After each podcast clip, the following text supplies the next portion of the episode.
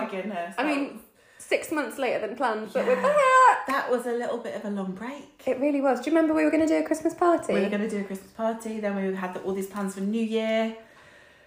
Um, New Year I'm starts now. blaming pandemic brain. I'm blaming loads of stuff, which we will talk about on another show. It's so good to be back. And I mean, all I can say is thank you to the people that have been messaging us going, when's the next episode? Because it's been really lovely to know that we've been missed. And people re-listening to them and coming back to us with like comments on old shows and Yeah. old, like oh. I'm still determined we're going to get back out on paddleboards and actually stand up this time. Well, I'm not so determined about that, but I will come with you. Um, but what have you been up to in the. Well, obviously, I know what you've been up to, but for everyone listening, okay. what have you been up to in the six months that we've not been chatting? Do you know what? If I'm gonna, uh, this is one of those things that we always say in life, like not much, but actually a huge amount, and I think a huge amount of self development, a huge amount of because I don't know about you, but when we were in the pandemic, like in the heightened midst Mhm. of the beginning of the pandemic, I did a lot of meditating and thinking and Yoga isolation. And I felt so connected to my own breath. It was ridiculous. Like I Mhm. felt I knew my body. I felt my way around my emotions and handling everything. And it was, you know, that kind of warrior princess through a global pandemic. And then it all kind of, and thank God it did all come Yeah. come to an end and is ending for a lot of people. And for some people, it's still not, and I, that's awful. But what that then did is it made me go, oh God, I've got to remember how to live in the real world again. Yeah. And I've got to remember how, like, the hybrid working. I've got to remember that, you know, people want you to go out with them. And I mean, how many times so far have you turned up for a Teams meeting to think, oh, we're online, and then realise that you should have been across town? Yeah. Or someone books meetings in and there's not times. enough time for travel and, the, and it, uh, so basically the last six months have been has been reconnecting to myself along with some really lovely jolly times that I've had with loved ones including 40fest. Well, Stephen, so Stephen Lee did say, "Am I going to get talked about on this episode?" Stephen's always going to get and I said, about. "Of course you are." Yeah. So it's been Stephen Lee's fortieth birthday since we Oh. last did an episode, and we had the best forty fest festival themed birthday ever. I, I think genuinely think it's the best festival I've ever been to. in another to life, if a job as a birthday planner existed, it would be my dream job. You were so good at it. The whole customer experience. That we had journey. wristbands. Oh. We had lovely tickets. Tom Godwin DJing, Oh my god, that was just the best. And you know, Which moved from outside to the basement, which Kitchen was raving. just amazing. So uh, yeah, it's been it's been crazy. That took up a lot of my time planning that and trying to keep it a surprise. surprised. Hiding a dinosaur pinata in my kitchen was not the easiest thing I've ever had to do. Um, and yeah, it's just been it's just been really bit like work has been busy, real life has been busy. Yeah. Trying to stay as you were saying, trying to stay healthy, trying to Make keep the right keep my mental health, Uh-huh. make the right decisions, see the right people, do the right things, Yeah. catch And up with all the family. You know. Exactly. And I just feel like I don't think I gave a, enough thought to what it meant to going back to a bit more reality. Mm. And and I think that really tested me. hmm Um, it tested me in so many ways, but but definitely in the promising myself in the pandemic that I wouldn't let life get busy again. So busy that I couldn't enjoy a twenty minute walk or a, Yeah. like standing to look at the trees on my way to a meeting or It's amazing how quickly that happens, though, isn't it it? disappears. And for the last six months, I've been fighting this what has been a losing battle and going. My motto in life is being brave, bold, and curious Mm. how brave, bold, and curious am I being right now? Like I'm not. And so I've been doing a lot of like, what's going on? Where am I? Where do I want to be? And you just know when you're not on the right path, whether that's work or life Mm. or you just know. But it just if you're not taking the time much. to fulfill yourself. Yeah, it takes so much to change course or Yeah. to even think about being wrong, doesn't it? So, like, that's not doom and gloom. I'm fine. Like, everything is fine.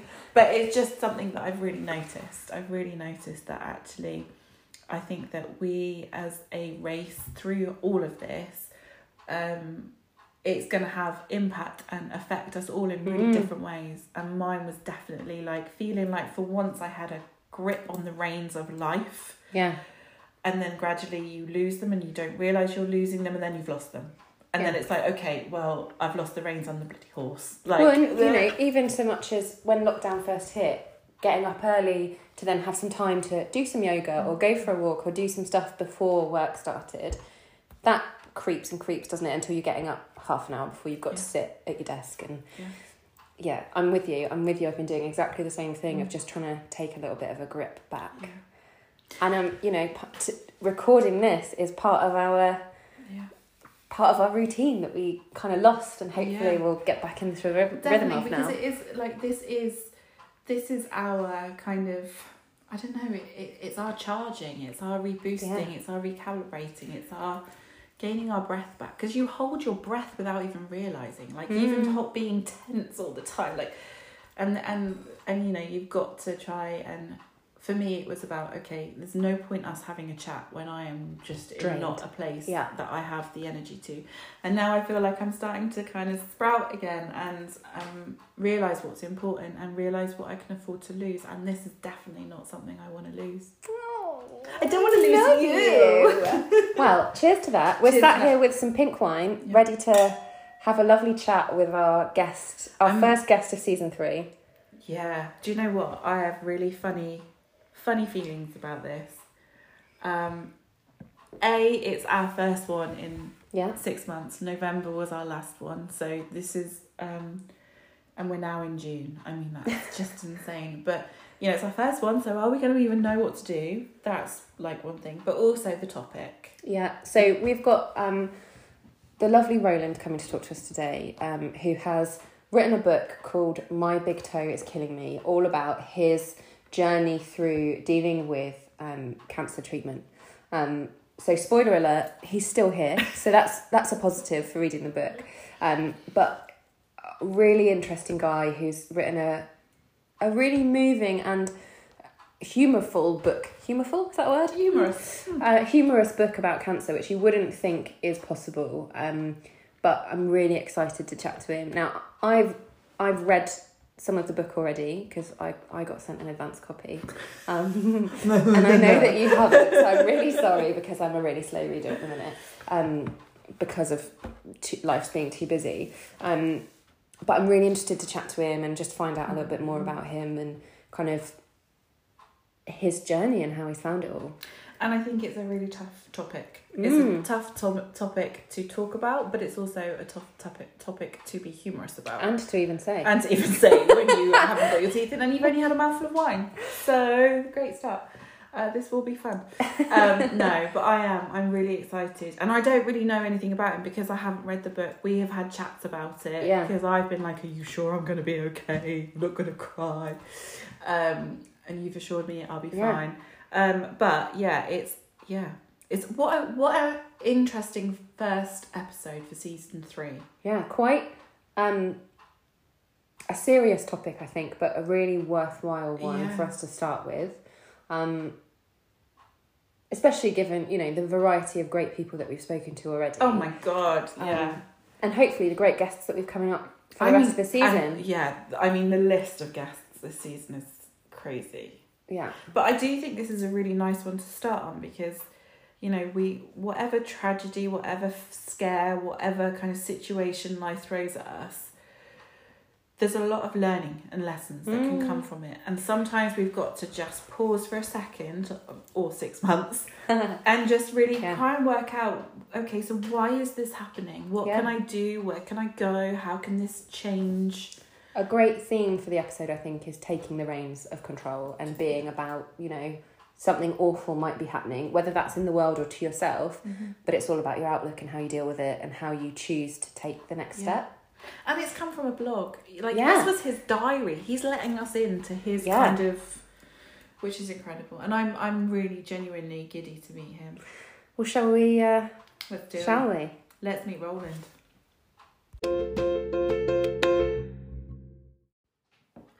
Well, hi, Roland. Thanks so much for joining us. Thanks for having me. Thank you for coming. This is very we're both quite giddy, not only because it's our first season, first episode of season Mm. three, yeah. but it's this amazing book and you. Mm, thank you. Yeah, it's great to be here. Yeah. Interesting. Well, thank you for reaching out to us. I've been I've been reading your book. I've hogged it, so Ellie's not had a chance to read it Ah, yet. But I was giving her a little update of everything about your book and your blog before you joined. But I'm quite excited though to be someone who's only had a snippet of probably what other people might have had if they've read the kind of a few of your Mhm. blogs maybe in the past or um, some of the intro information to my big toe is killing me. um, so I'm really excited because I feel like I can ask the questions that perhaps someone who hasn't read it Yeah. would be able to ask and, and provoke some more interest that way.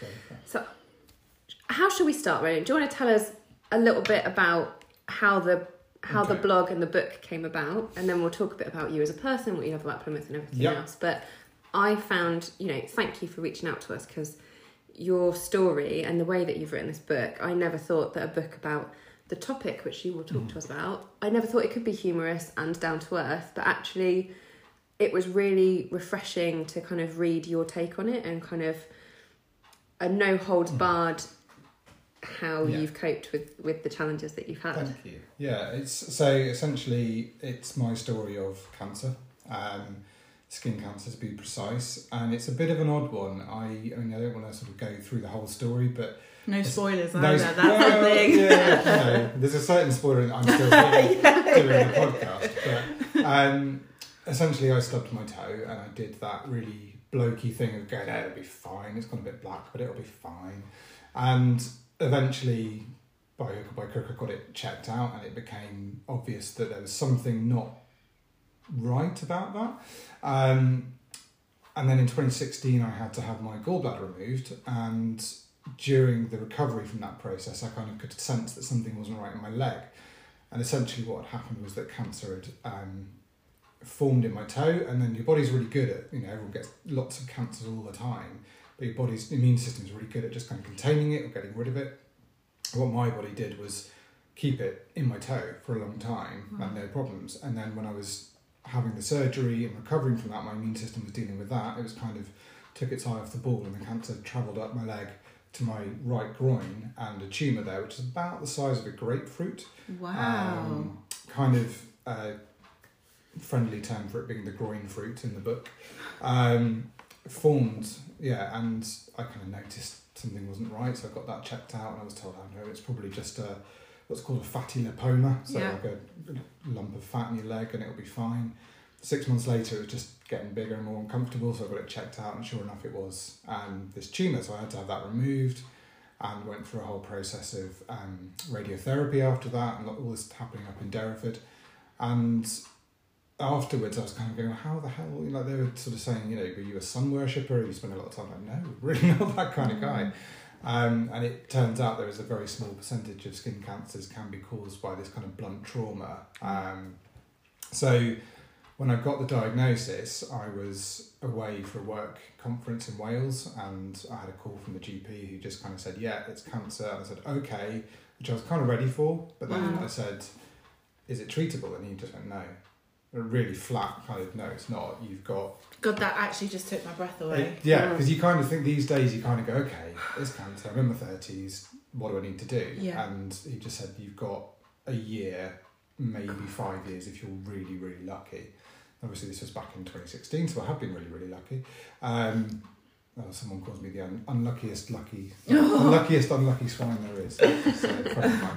Um, but I had to do that whole thing at the time. I had an 18 month old son and God. I was away from home, so I had to kind of go, ah, right, I need to get home. But your your mind does the weirdest things. 'cause I So remember, powerful, isn't it? remember going to check out my hotel room, and just as the door was closing, I put my foot back in it and thought, hang on a minute, there was a complimentary bottle of wine in there. so even with like this end of life thing on the horizon, Yeah. suddenly you're like, I need to get the free But stuff. Yeah. it doesn't make the life smooth, and that was something Yeah. that I really took away from one of the chapters in the book. If it doesn't make the mundane, normal, day to day stuff disappear, does No. it? It's still it's still important, even though you're Yeah. going, Yeah. oh my god.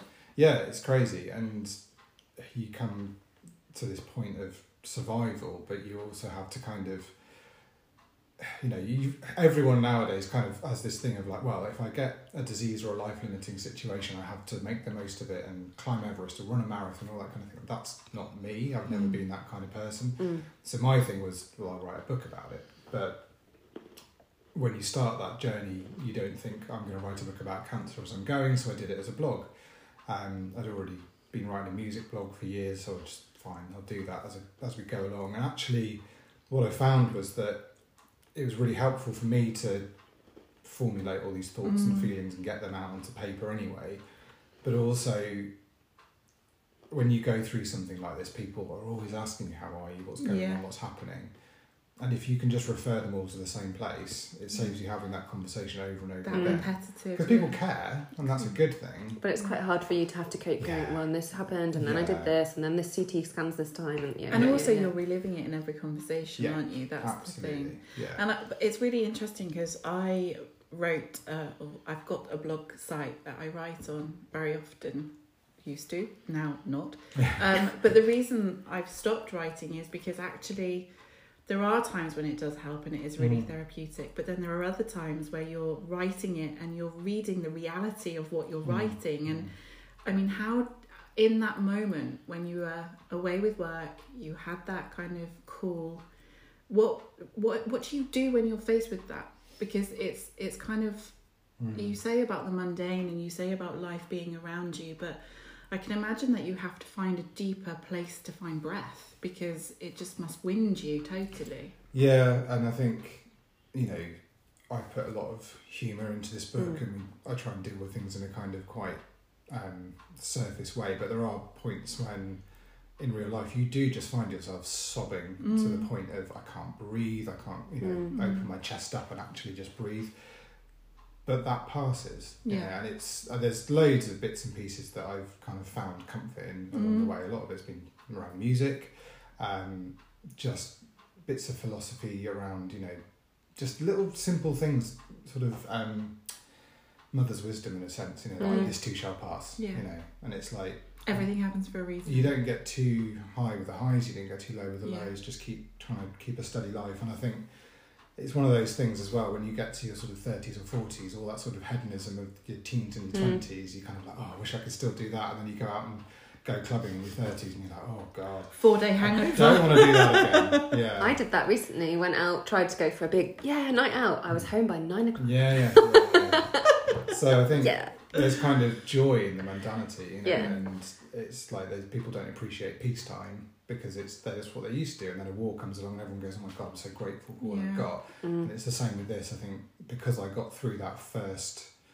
stage, I had a surgery quite quickly, and they managed to get everything out, and I had radiotherapy to sort of um, as an insurance policy Mhm. essentially, and that was all good. And we had a few years of really good, you know, just going for scans and everything was fine. And then I think March 2020, just as the pandemic, literally the first week of home working and home schooling, um, I'd had another scan, and they said, "No, that's it. It's come back again," and it's Oh my god. gone from your groin to your abdomen, and basically I had a, a melanoma that had grown on my pancreas, um, and and essentially stopped it from working. It just made me type one diabetic. So I was kind of like, oh great, I can cope with. I coped with cancer. I can cope with diabetes, and then they said no, it's gone all the way around your pancreas, and it's kind of strangling the portal vein, which is essentially you know if you get rid of the portal vein, you don't live. So, and because everything was shutting down because of COVID, they just kind of went, there are no trials, there are no studies, there's no one in this area that will take on this surgery. Palliative care, that's it. And we were like, Whoa. what? And, and then literally I had my, you know, son downstairs who at the time was like five, six years old going, I can't do this homework. Daddy." And I'm like, oh, God, you know, an absolute sobbing mess with my wife on the floor of the bedroom. So you go back down to a low Mm. place again. But obviously that wasn't the case because I wouldn't be here talking to you. Um, what by hook or by crook somehow managed to get a surgeon in London who said, "I'll have a go. I'll, you know, I think I can do this, but it's going to come at a cost, which was basically remove my pancreas as well and ninety percent of my stomach and my spleen." Um, a few other bits and pieces as well, some body parts. And God. I'm one of the few people to come out of lockdown with like weight loss. Um, didn't do a single Joe Wicks workout. Yeah. That's an excellent way to get out of the Joe Wicks This workout. is Quite very- extreme. yeah, Very I've- but- extreme. I've watched a few Joe Wicks workouts. Yeah. but I think we all didn't- do. I didn't get off the sofa, so.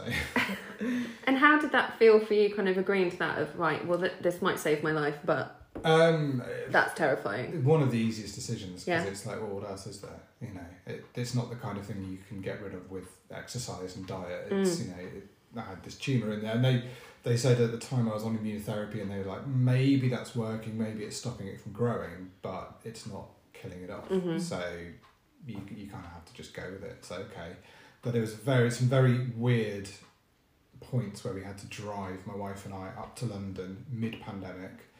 We hit the M25 at about five thirty, and it was deserted. No Yeah. planes in the sky. Really kind of you know apocalyptic stuff. Yeah, like Famagusta style. And then my wife had to drive me to the hospital and for the, for the appointments, drop me off, and I would go out again. And then come August 2020, she dropped me out of the hospital for a surgery that's got the highest mortality rate and just waved me off. Oh, And that was it. She couldn't come in because of COVID, and I was in there for two weeks, no visitors, nine hours of surgery, and just hanging on. But yeah, came through it all. So it's been up and down, and then I got to a point after that where I was like, okay, if I'm ever going to write a book about this, or if I'm going to turn these blog posts into a book, The time is now. I've got six months of recovery ahead of me, so I can sit in front of a laptop and just put it all together, and that's that's where it came from. Yeah. So you have this amazing story to share because it will, it might kind of people might read it and be able to kind of see themselves in your story, or they might read it and actually say, "We need to make some changes because this could have been Mm. us." Well, I, I read it from a viewpoint of my dad had cancer. Thankfully, he's he's through it, and but there was one line that you said like everyone has probably been touched by cancer in a different way, and for me, it was really interesting to read your perspective of it because I think he's my dad. He he wouldn't have told me in as much Mhm. honesty of probably some of the stuff that you talked about of Yeah. the experience of radiotherapy because we joke with him now that he's got more tattoos than the rest of us put together Yeah, because yeah, of the yeah. tattoos he had to have for the triangulation. But reading your description of what it's like to have radiotherapy gave me a different perspective of how scary that must have been for Mm. him to go Mm. through.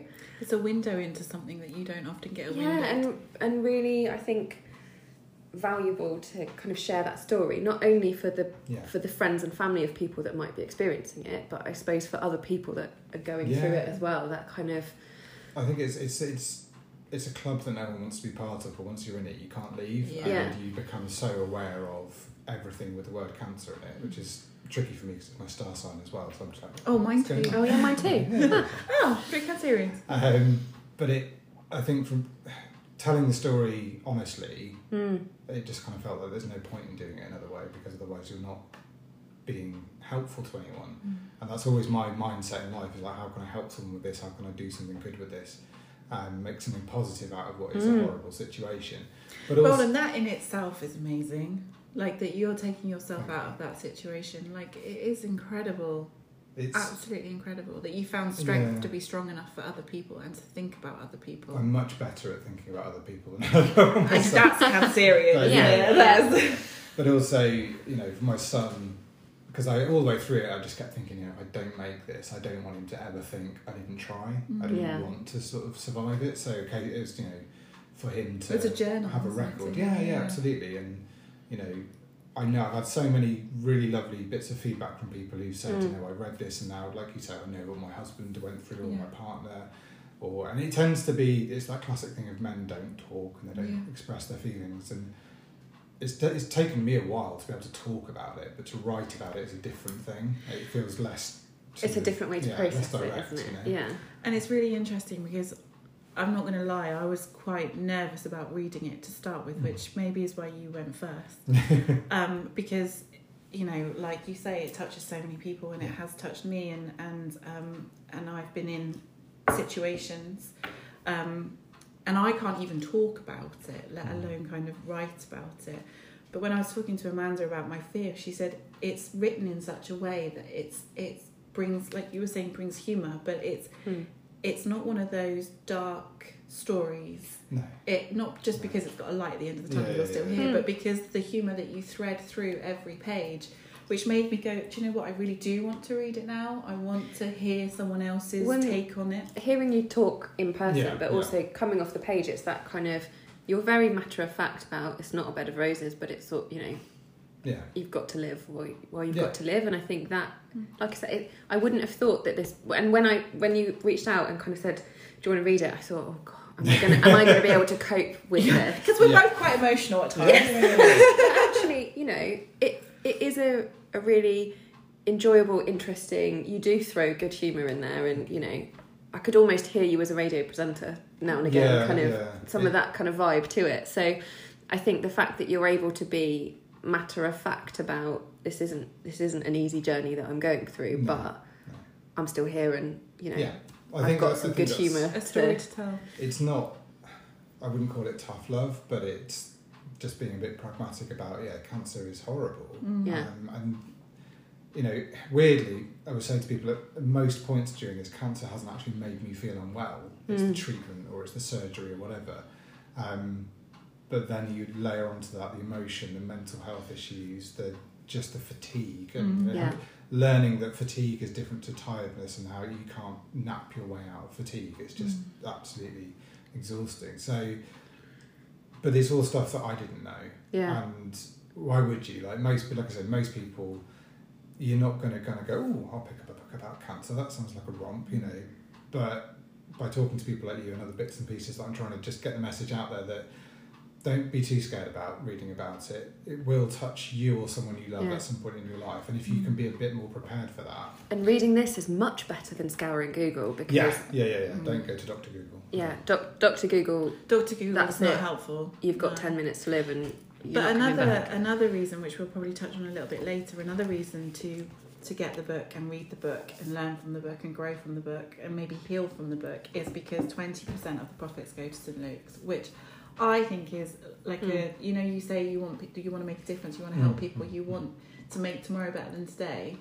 Um, and and like you said at the very beginning, you know, some of us have been really lucky Mm. and we have benefited from the years and years of kind of research and academia that have gone into Yeah. helping people um, and the more we can do the better it will get and Mm. and like you say it's going to touch it has touched so many people that we need to try and do more we need Yeah. to talk about it more we need to relate to it more and understand it more and and having this humor and even the, the, the book itself looks amazing it, it makes you smile doesn't Yeah. it it's the you know it's but what brought you to a place like the the logistics, if you like, of turning what you had written on a laptop into a Mm, book? Like, mm, how did that work? How did that go? Um, so, a very good friend of mine, Mark, um, who's worked in publishing in the past, so, you know, when I sort of chatted to him over a pint, just kind of went, oh, I think I might try and put this into a book. He said, right, okay, and kind of he, so he was the sort of um, navigator through a lot of this, and he was the one going, do you want it in this font or that font? Do you want this or The that? font is great. I love the font. so and the, wanted- the white pages are great. Yeah, well. I love a I- white page. I wanted it to look like a book, you know, because this was Mm. all done self-published, and it was a little bit daunting when a thousand copies turned up on a pallet at my house, and which is a very Cornish house, and you know, steps up to it, so we had and the clouds came and we were like, "Quick, put the books inside. um, and I wanted to do it that way because it was my story, and so. I wanted to sell it my way rather than putting it into you know Amazon or whatever. Which eventually I will do that, Mhm. but for the time being, this initial run is about you know relatively local, relatively kind of personal experience for me. Mhm. So there were you know trials and tribulations with it going back and forth, and you know a guy called John Reardon who done the did the illustration for us is It's just brilliant. It weird, very weird because I sent said to him in about three sentences what I kind of pictured it to be like, and he sent back almost exactly what I'd you know imagined. very strange, but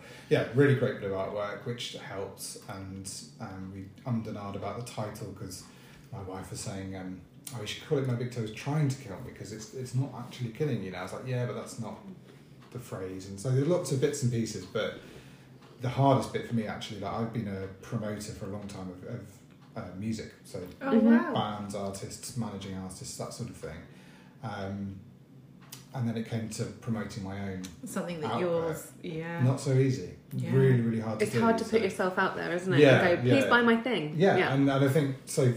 Sort of selfishly, the St Luke's thing was a kind of right. Okay, I'm not selling this yeah, for me. I got that. I'm yeah, raising it I absolutely totally get get I think that's that gives me a hook then, and Mhm. you know, and also because St Luke's have been amazing. You know, there's a, a big um, stigma around St Luke's. You know, it's palliative care, it's end of life care, um, and I've been up there loads when it was in Turnchapel, and, and now that it's kind of more dotted around. Yeah. But they're great. They help me with um, I have a condition called lymphedema because they had to remove so much of the um, lymphatic system when they took the tumour out of my leg, which means it swells up sometimes. So I get to wear very very attractive um, hosiery, um, which is custom made from in Germany. Don't you know? Oh wow. Um, darling! yeah, it's very uncomfortable, and I had to I had to stick it down with leg glue, which is one of the um, more humorous elements that we had to work with some leaks because they kept saying, "Oh, well, most of the people with this condition are sort of women in their eighties, and they don't tend to have hair on their legs." Oh Sorry gosh. about that. Um, but also, you know, I've got quite chunky rugby players' legs, and they were saying, "Well, you know, they're normally quite frail old ladies." So we en- eventually found that. In Ireland, they make a glue um, for keeping Irish dancers' socks up when they're doing that, you know, Michael Flatley thing. So you have to put that on and then the stocking over it, otherwise it just pings down halfway through the day. is insane. So all these little things, and you know, I would then say to them, "Oh, I found this; it's quite good," and they're like, "Oh, what's it called?" Yeah. Noting it down for other patients. So it's all part of the journey. you know, It's all part of discovering things. But yeah. In years gone by, I worked for St Luke's, and the teams there are just amazing. Yeah. And it's it's really like you say, the stigma of it is, well, it's just for old people, yeah, and it's it's yeah. not. It's Yeah, um, and I've I've worked with them quite a lot over the years, and I think it's it's just the the vibrancy, the passion, the Mm. determination, the, mm, that robust. We're going to keep Mm. going because people think they're a huge charity, but they're not. You know, they're local, and it's Mm. it really matters. and that comes back to the humour as well, because the people at St Luke's, the nurses up on the oncology wards, they'll all try and find something to make you giggle. Yeah. make you laugh, Yeah. make you kind of see the silly side of things or the bright side of things, and that and that you kind of have to jump on board with that, because Yeah. otherwise you will just Yeah. drown. And I think that's that echoes through our everyday life, doesn't it? Like we have Yeah. to try and find humour in Find the things, fun. find the fun. Yeah, Yeah, yeah. which can be really hard sometimes. Yeah, yeah, for sure. So, Roland, before we go on to kind of talking about lots more things, where can people buy the book? Important. yeah, so it's available in exactly two locations. Um, so uh, no good bookshops at all. Uh, so you can get it from the website, which is www.rolandmonger.uk. Um, and you can buy it from there's a shop in my village in Downderry that stocks it as well. Um, but if you look me up on Shout out to Downderry. Downderry Yeah. stores, yeah, it's uh, they do an amazing trade selling my book for me, which is really helpful. Um, but also you can find me on Instagram at Big Toe Cancer as well. Perfect. Um, we and will link to it to make it super easy. well. But Yeah. um, and it's six ninety nine, Six ninety nine, yeah, as I say, and twenty percent of that goes to St Luke's. Um, and it's a great it's a great looking book. I like a good looking book It really to go is. the bookcase. it's also a very rare first print run because uh, we didn't realise that the spine had a spelling mistake on it, um, which people don't always notice. Oh, I didn't yeah, notice yeah, that. Yeah. Oh yeah, I hadn't noticed that. The font, the font lets you get away with that. so- yeah. So you'll have to buy it and see if you can find the typo. Yeah, you in can spot- because we're not going to tell you what No. it is. Um, So, what did your wife think about the book and what it could potentially do? Because it, you know, it could have changed your life Mm, dramatically. mm, It could mm. still change your life Yeah, yeah, dramatically. But just getting your story out there, because obviously she's part of your story, Yeah, your yeah, family's part yeah, of your story. yeah. How did she feel about that kind of that public sharing? Incredibly supportive. As I say, I said before we um, started recording, she would um, edit my post on the blog to make sure I wasn't oversharing because I'm a bit of an oversharer at times. Um, but also, what's really interesting for me and her is that you know she's got the perspective of the the partner, the carer, mhm. and there were times when I was writing this and you get very tunnel vision about it. Like this is what I'm going through, and that's what I want Mm. to write about. Um, and she really enabled me to sort of step back from some of that and think about well, how is it affecting my child, my stepchildren, my wife, my family, you know, Mm.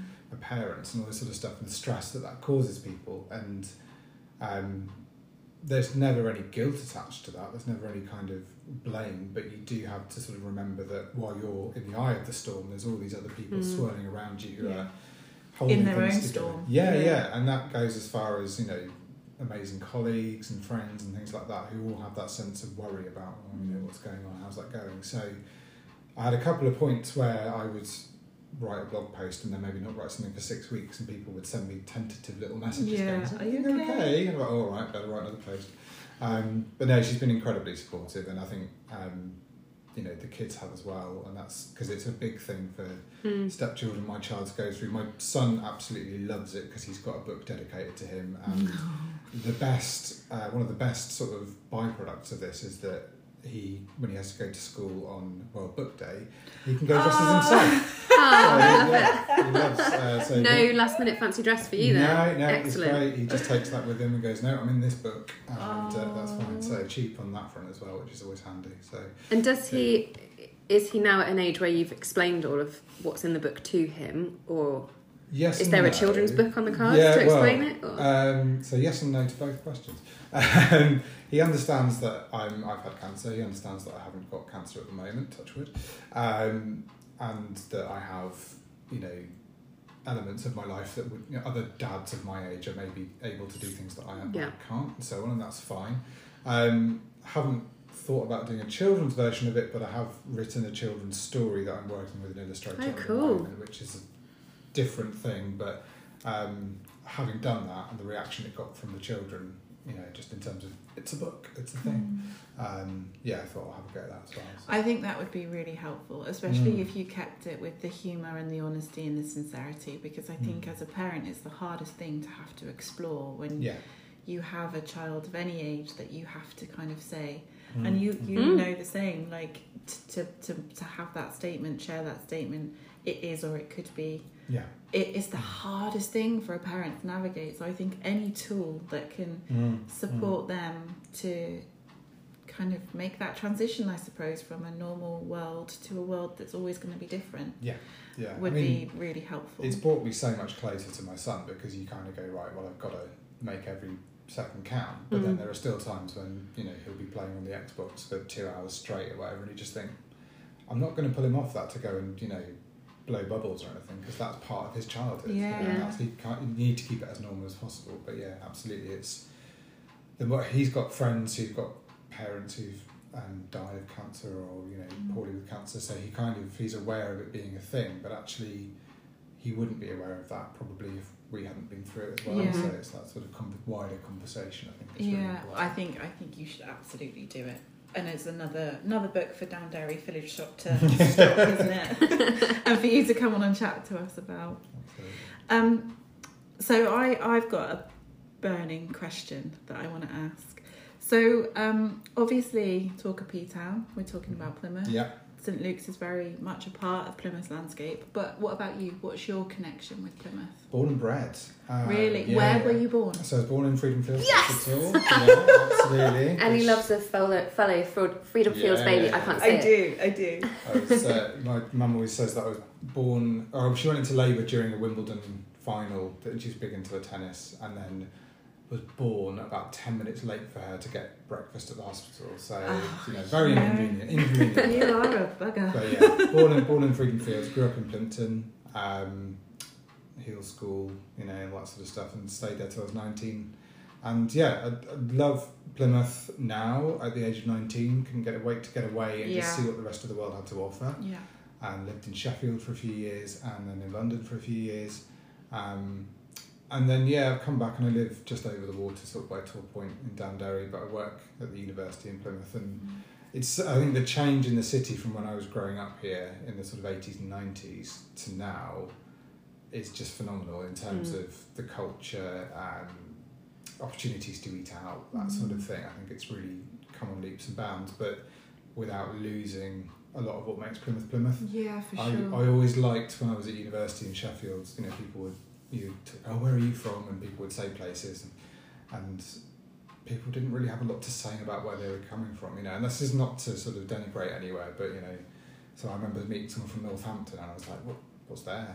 Like, what's in Northampton? They were like, oh, no, got a got a big Mecca bingo. that was kind of it, you know. And I, cause, yeah, maybe it's because I was the son of a history teacher. I would kind of go around Plymouth about this. yeah, the so so heritage, the history, the yeah, culture. yeah, yeah, yeah, and just the natural beauty of it as well. So yeah, no, big, big fan of Plymouth, big fan of Argyle as well. So you know, it's all in there. And working for the university, Plymouth University, I mean, that's such a kind of huge Yeah. institution within our DNA as well, isn't Yeah. it? That feeds and fuels so much of what we do. Yeah, and it's it's been there for such a long time, but Mhm. I think it's again, growing up, I didn't really know what the university was there for, or you know, really picture it at all. And now it's become much a bigger part of the architectural landscape, Mm. but also you see the effect of it Yeah. sort of woven throughout the city. So Mm. yeah, it's really And such a draw for other people starting their Yeah. careers and lives in Plymouth. Yeah, yeah. And then I, I, I love meeting, you know, particularly around Freshers Week, and you see all these people that come down and they're like, oh my god, you can Yeah. see the sea and stuff like that. Yeah. You know, it's amazing. And the sun always shines on open days as well, so you can pretty much guarantee it. So, so what what's your favourite thing to do or place to go in Plymouth? Oh, okay. I thought you might ask this. Or top three, you know. Yeah, yeah. Okay, so I think it depends on what I'm doing, but so I, lo- I love going out to see live music. So Mhm. that's kind of a big, big draw for me. So I love going to sort of smaller places like the Junction and the Underground to see that element of stuff. used to love the Hub when that was still Mhm. going, so it'd be interesting to see what comes along to replace those kind of things. Um, really enjoy eating out, and my kind of driver for that has shifted now that because I've had my stomach shrunk to the size of Mm. a toddler's, and so it's much more about quality than quantity. Mm. So I had a really nice meal in Salumi the other day Yeah. by Pavilions, which was just yeah in their little covered beer garden. Yeah. Which is Oh, really nice. Their And then the fire, incredible. the fire kitchen, is, Yes. was it that? Yeah, yeah, yeah, yeah. that looks yeah. amazing. Yeah, Mm. really good. Um, so yeah, that's really tasty. But then you know, still I have to go at least once a year to Captain Jasper's. Yeah. You know, it's gotta be Staple, yeah. Um, I've got a real sort of soft spot for the stable as well, the pizza place. Yeah, I like the stable. Just because of the views back over the Barbican. Yeah. which is Up on the terrace, looking Yeah. at the Barbican from that angle is Yeah. beautiful, isn't it? I was there with a friend the other day, and I was just like, "Wow, Yeah, Mm. this It is is where we live." And I had to give a real shout out to um, Honky Tonk as well. Oh, yeah. Yeah. Because I feel like they've been dealt a bit of a tough hand at the moment with boarding going up in front of their view. But Yeah. um, they do, their platters are just out of this world. Oh, they're incredible, aren't they? It's become a. I'm going to call it a tradition. I've only done it for two Christmases in a row, but we go there for like a Christmas Eve yes. nice little p- platter before to just you know ease our stomachs into Christmas Yeah, Eve. yeah, yeah. But like the food is incredible, and Zoe and Fitz are just lovely people as Yes, well, aren't they? Definitely.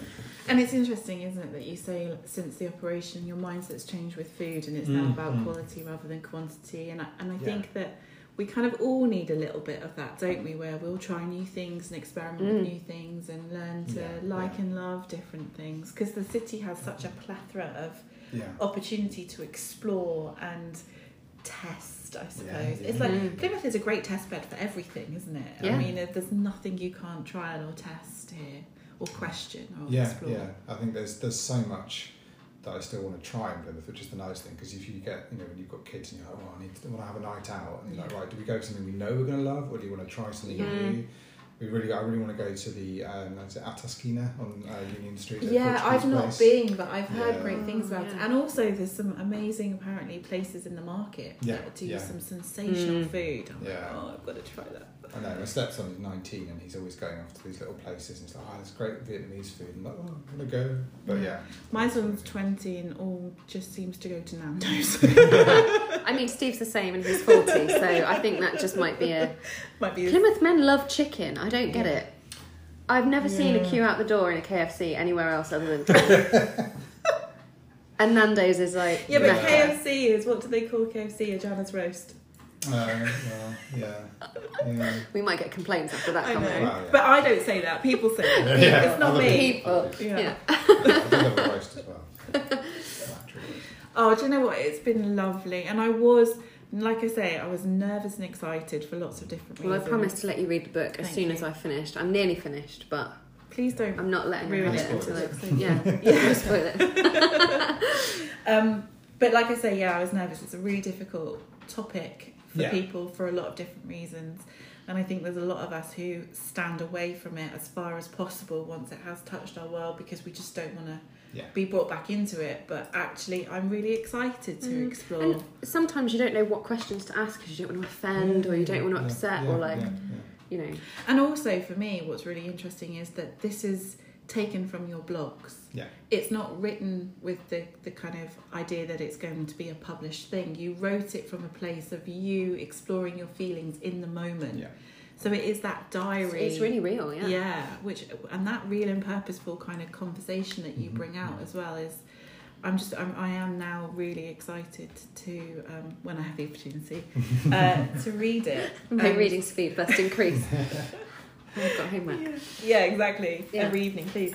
Um, so thank you so much. Thank you for um, sharing, and thank you for um, being so brave, I suppose, in Mm. terms of, of talking about a topic which is a really tough topic to talk about. Thank you. Yeah, I think it's um, just even you saying that.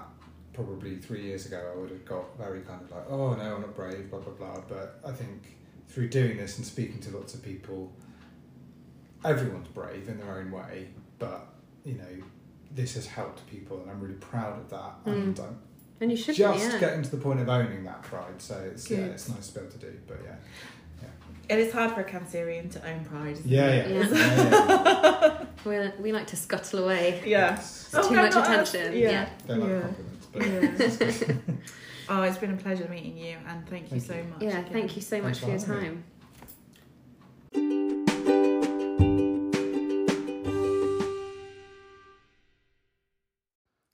Wasn't that just a lovely conversation with Roland? Isn't he so inspiring? Kind of blows my mind a little bit, if I'm honest. Yeah. And how, how do you feel now, having been a bit apprehensive before we spoke to him? I really want to read the book, and I do have my own copy now. Signed as well, oh! jealous. Yeah, but I'm like a real geek, and I was like, please sign it. um, it was, it was just brilliant, and and you would hope, you know, that in every situation, you can find strength in stuff, and this whole thing is about, you know, making sure that you're holding your own reins in whatever way that Mm. looks like on whatever journey you're going on. 100%.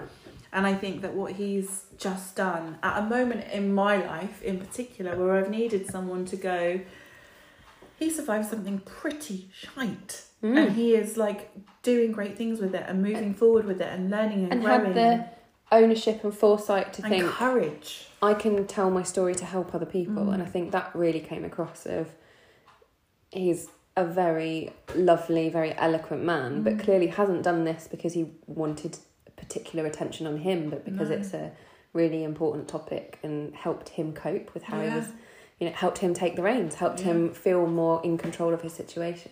And and for him, you know, feeling in control of the situation, I think a part of that is making sure that in some way, you know, like he says about um, dedicating the book to Jake, his son, and and I think that in in some way there are selfish reasons in the Mhm. actions that we take, even when we're thinking that we're being super generous and super selfless.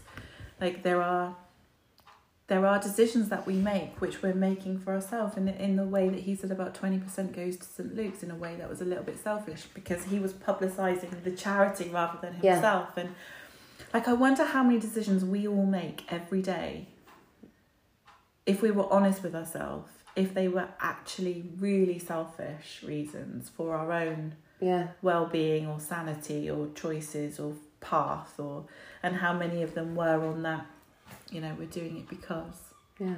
it's just uh, the whole the whole thing i know that went really deep really quick but the whole thing just made me really stop and think Yeah, definitely. It's definitely, you know, as we were saying at the beginning, the importance of taking a moment to stop and enjoy and take a deep breath. and appreciate Having spoken to Roland, that's even more important when you put it in the frame of some people are dealing with things that are life and death. And there's a an element in the book that he talks about. You you know, you need to treat everyone around you as if someone is dealing with a journey like this. Yeah. Of you don't know the lady next to you in the in the queue at the supermarket might have just had some really awful news or be supporting a relative or you know whether that's cancer or whether it's something else We at no see- point we know Yeah. anything that is going on in any, anyone else's life so we can't see inside the bottle no can we exactly. we can't see what someone's carrying or holding or yeah so it makes Um, me feel the need and I found, I feel like I'm going to sound super cheesy, but to be a better human, i totally agree to be kinder, to be more patient, Mm. to be more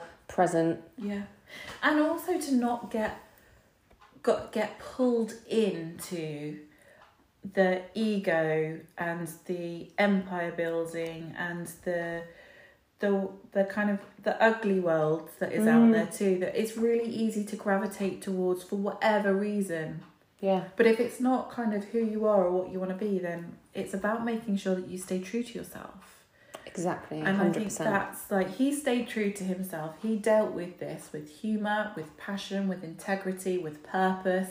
Mm. Like all of these amazing characteristics, which he as a human clearly has. And he didn't even let cancer bleed into his being. yeah, exactly. And obviously, he probably had good days and bad days, and you know, we, we, we're human, and that's the that's the thing. But he didn't even let that detract from who he was. However, we can really easily, I'm saying we, me, can really easily get swallowed into this massive, Yeah. crazy to get wound up about tiny things of make no difference. yeah. Crazy how we live our lives and the energy we use. I mean, I just love I'm it. very I'm feeling very inspired and I'm really looking forward to what the rest of this season has in store. Oh my goodness. and I think we need to make a promise to ourselves and Pinky, to everyone listening, pinky promise that this won't be a gap now for six months before we do the next episode. No. So um, But I do think we need this for us. we do. As much as like all of the people that have said they love it, which is just ooh, I This is our it. passion. It's our Yeah. passion project to talk to amazing people doing incredible things in our beautiful city. And he was born in Freedom Fields. And yes, you've got a Freedom Fields twin. Thank you very much. I Um, mean, I think he's probably quite a bit younger. So I mean, let's do let's do the the important thing. So if you Yes. have been inspired and really want to read Roland's book, you can find My Big Toe is Killing Me. You can find it at rolandmonger.uk. That's R O L A N D M O N G E R dot UK. And you can also find him on um, Instagram And Twitter, I and believe, Twitter. Mhm. Yeah, my at Big Toe Cancer. at. Big Toe Cancer. Um, and also, if you happen to be in Downderry, you can find it in the Downderry shop Oh, too. and if you do, can you take a selfie and tag us? yeah, please send If it to you us. go to the Downderry Village shop and buy the book, which has a spelling mistake, which I'm absolutely in love with now that I have a first edition one with the spelling mistake, and if you can spot it, then let us know.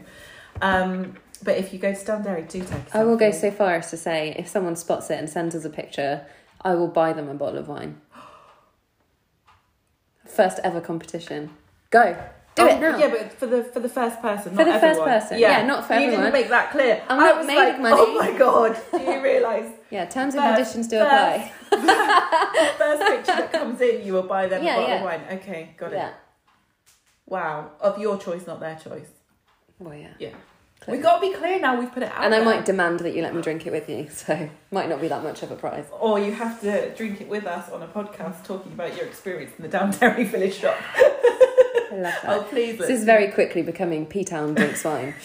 Um, but no, it was really a really lovely first episode, and I'm so pleased that we're back doing I what we am love. so pleased we're back. And we didn't mean to take such a long break, but it happens, doesn't it? And uh, also, disclaimer time. We also didn't mean to offend you if you like a KFC dinner, and uh, I was literally just no, but I have to make this clear because there is not an offensive bone in my body. The reason I said it is because I very recently had a conversation with someone who will re- who will remain unnamed, but they know who they are, who said that he loved a Janner roast, and when I said what's a Janner roast, thinking it might be my dad because my dad only has meat and potatoes, he doesn't have vegetables, but he has bread. So I thought Okay. maybe that's a Janner roast because that's my dad's roast and he's a Janner. I'm assuming it's KFC with gravy, right? It's not dry. No, it's I don't I don't know. I didn't go into the detail. Just KFC in general. I can't handle a on a dinner. Sunday. A KFC on a Sunday is a apparently a Janner roast. I'm just making it clear that is not what I say. That is what I've heard recently. I have never ever thought or said that. Just making it clear. Understood. Thank you. Do I need to say any more, or are we all? I think we're. good? I think if we carry I- on, because yeah. we're fine. We're fine. Moving on. Swiftly. Right. And what about World Book Day? I blinking love that. Oh, can I mean, every parent out there now desperately thinking, how can I write How a can book I write a child? There is nothing worse. I've stayed up for nights and nights and nights because I was lastminute.com making the most ridiculous Power Ranger outfits out of things I had around the house. I love that. He did go as a wrestler one year, and I had to then try and find a book that was about wrestlers. See, World Book Day wasn't a thing when I was at school. I swear it's just come out of nowhere. Just to, just to torment parents. It's just another thing. Bake sales have gone. Yeah. Mm, World Book Days are. Anyway, let's not get into that. That's a whole other Anyway, episode. I think it's time for us to go and pour ourselves another glass of wine yes. and have a nice relax. But thank you so much for And- joining us for first episode of season three. We're delighted to be back. And like genuine, I know you said it before, but the messages we've got from people to say Oh, how much they miss us. It's just lush. Um, and yeah, it means a huge amount. It really does. So we love it when you message us. Don't ever feel like you can't drop us a line on Facebook or Instagram or drop us an email Yeah, and whatever. you know if whether that's just to say you liked it or to tell us to stop rambling or, Or to say, you want the nun and the dog back. or to say that you want to come and have a chat with us Yeah. on air. So um, yeah, thank you so much and have a lovely day or evening or whatever time you're joining us. Um, we're sending you love from Talk of P Town. and keep smiling, guys. Yeah. Have a fabulous day.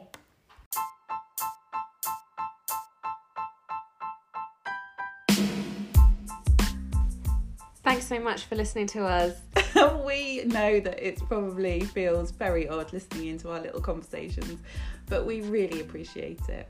And we really love it when we hear from you. So don't forget to follow us on social media. We're on Instagram and on Facebook at Talk of P Town. See you soon.